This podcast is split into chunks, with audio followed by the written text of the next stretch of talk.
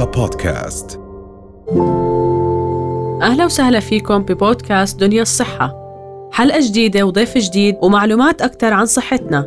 دنيا الصحة بودكاست من دنيا يا دنيا. بداية كثير بنسمع أستاذ عن موضوع العصب السابع. بجوز بنعرف هيك بس الشكل العام عنه إنه من بنعرف إنه في شيء بيختل نوعا ما في الوجه تمام. بس إيش فعليا بصير وكيف بيلتهب إذا هو فعليا دائما الإصابات هي التهابات هلأ عادة فكرة العصب السابع هو إحنا عندنا في أعصاب تتفرع بشكل مباشر من الدماغ. نعم العصب رقم سبعة مسؤول عن آه، العضلات الوجه إنه يعطينا الحركات يعطينا التعابير الوجه اللي إحنا بنستخدمها خلال نهارنا وبنفس الوقت بتسهل وظائف مثلا مثل البلع مثل آه، فكرة مضغ الطعام وبنفس الوقت مخارج الحروف. هلأ لما يتعرض هذا العصب لالتهاب أو لإحتقان مثلا لسبب معين بنلاقي إنه هذا العصب بيفقد وظيفته بإنه يسيطر على العضلات اللي آه، زي ما قلنا وظيفتها إنها تساعدنا خلال أداء الوظائف اليومية. نعم آه، بالنسبة لموضوع العصب السابع هي شوي الناس بيكونوا متضايقين منه لأنه بالوش فبتلاقي بيأثر على النفسية كمان بشكل كثير مباشر. عادة نتيجة ضعف العضلات اللي بتصير بنلاقي إنه مثلا أول شيء الشكل بيكون باين، نعم. بكون مثلا عندي إذا بدي أقارن ما بين يمين وشمال الجزء المصاب بيكون عندي مثلا العين مش عم بقدر أتحكم بفتحتها ي- يصيب أي جهة اليمين أو الشمال مش لا ما بيأثر. مش شرط. هو يمين أو شمال. يعني ممكن يمين وممكن شمال. بالضبط. وبصيب عادة فئات عمرية مختلفة. مم. بس هم دائما بيقولوا إنه الأكثر شيوعا ما بين 10 ل 40 أو 10 ل 50 بالأعمار. نعم. يعني هل هناك سبب واضح لالتهاب العصب السابع؟ هو عادة ما بيكون في سبب مباشر. بالبداية لما يروح المريض أو يراجع عند دكتور الأعصاب بيكون مثلا بده يتأكد أنه الإشي ناتج من التهاب بالعصب أو إصابة فيه مثلا زي إصابات الجلطات الدماغية أو غيرها. نعم. اللي ممكن تأثر على الكنترول تبع العصب على الوجه على عضلات الوجه. فلما ما يكون في عندنا هذا الإشي بنتوجه دائما للتعامل مع العصب كالتهاب عصب. أو نعم. الدكتور طبعا ببلش يعطي ال- العلاجات المناسبة لهذا الشخص. وبعد فترة مثلا أسبوع لعشر أيام بنبلش إحنا ببرنامج العلاج الطبيعي له نعم. يعني هي الفكرة في التشخيص بدا بداية. يعني ما في سبب واضح ممكن إنه نحكي هذا هو سبب التهاب العصب السابع لا مثلا هو بيكون. على الأغلب آه، التهاب فيروسي بس مم. ممكن يكون ناتج من التهاب بالأسنان أو التهابات معينة تعرض لها آه، الشخص خلال الفترات الماضية. بس كسبب مباشر ما بيكون في سبب واضح نعم. وكيف بيتم التشخيص والتفريق بينه وبين الجلطة؟ هو عادة عن طريق الدكتور يعني بيطلب فحوصات وصور معينة خاصة بهذا الموضوع. آه، يعني ما بين دكتور ما بين قسم الأشعة ما بين بس يوصلنا المريض بيكون واصل تشخيص واضح إنه هو عنده التهاب بالعصب. تمام. بس عادة من خلال طبعا التصوير. تمام. طب والمريض إيش بحس؟ يعني ببلش شوي شوي مثلا وبعدين الاعراض بتصير تزيد ولا فجأة؟ هو على الأغلب بيكون مباشر يعني بصير بشكل مفاجئ فجأة. الإصابة. عادة أغلب المرضى بصير بشكل مفاجئ. وبيكون عندنا مثلا فكرة إنه بالإضافة لفكرة إنه آه، ضعف العضلات بيكون شكل الوش أصلا كثير مبين. غير هيك مثلا بتلاقي فكرة الطعام مثلا ما بتسيطر عليه من الناحية المصابة. بتلاقي فكرة ال- النطق زي ما قلنا شوي بتأثر. آه، في ناس بيكون شوي عندهم فكرة الصداع ملازم لهم أو ألم بمنطقة ال- ال- العصب أو تفرع العصب.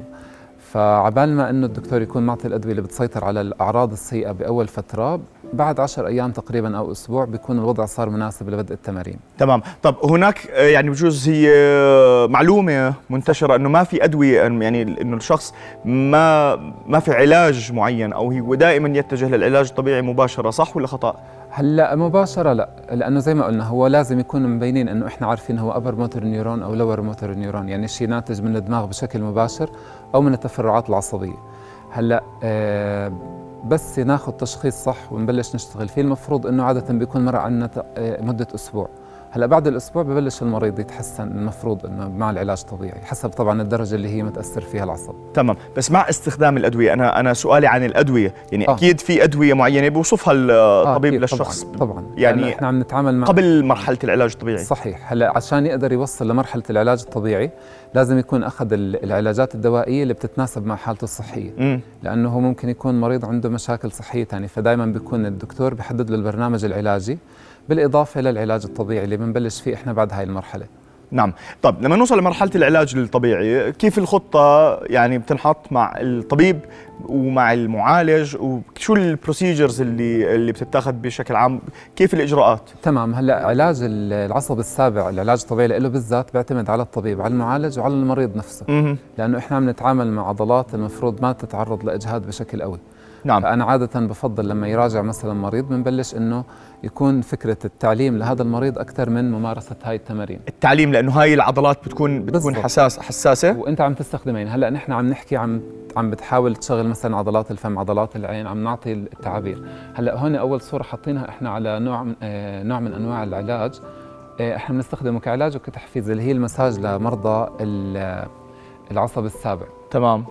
يعني ال- الشغل ال manual اللي هو زي. زي المساج بيساعد؟ ال manual بيعتمد عنا في ال facial على كذا شغلة. أول. شيء على النقاط الحركية.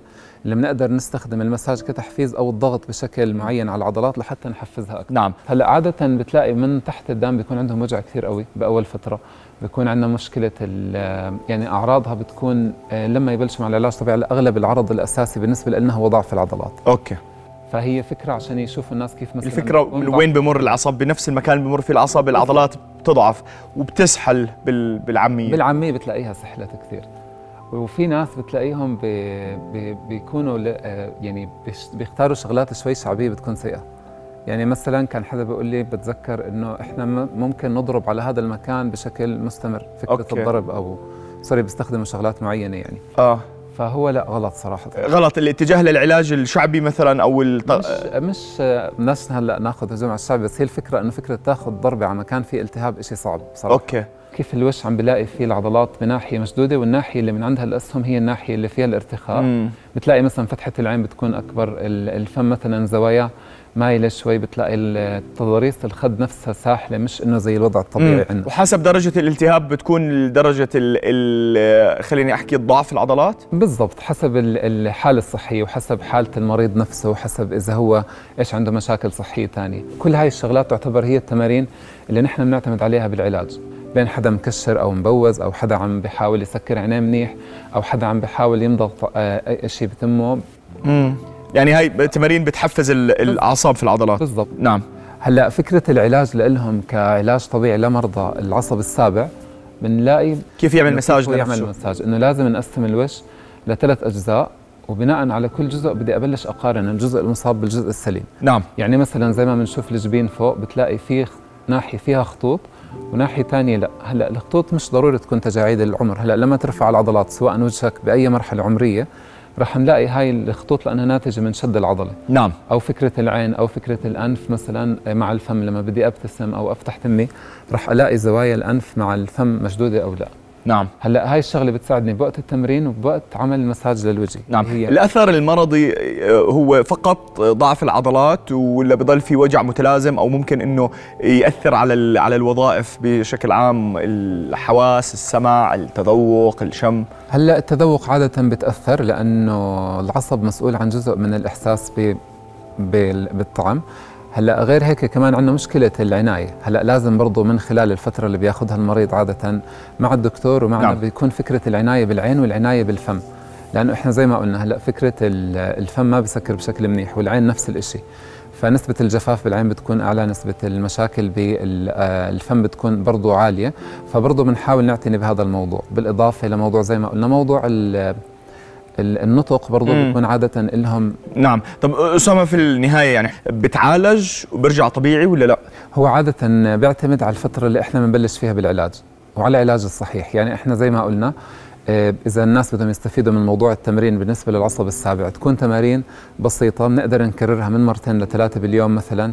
نعتمد دائما على عمل تقييم لنا بشكل دوري. يعني أنا كل أسبوع بدي أحاول أقيم حالي. نعم. ما في داعي يكون الواحد مستعجل وبنفس الوقت ما في داعي أزهق من التمرين. امم هلأ فكرة إنه أنت تتعلم تمرينك هذا إشي لازم تعمله كل يوم مرة ومرتين. الفكرة إنه ما يطول بانه يبلش العلاج لازم بالضبط. يبلش علاج بسرعة. بالضبط. وفكرة إنه تعتمد دائما على التمارين الصح. يعني إحنا زي ما قلنا فكرة المساج مثلا مش حتكون كافية. المساج بتساعد العضلة إنها ترجع تنشط الدوره الدموية فيها ترجع ترجع التون شوي وبنفس الوقت تحفزها إنها تستقبل التمرين بشكل جيد. تمام. شكرا جزيلا أسامة. الله يعطيك الف. عافيه بتمنى. دائما الشفاء والسلامه للجميع. رؤيا بودكاست.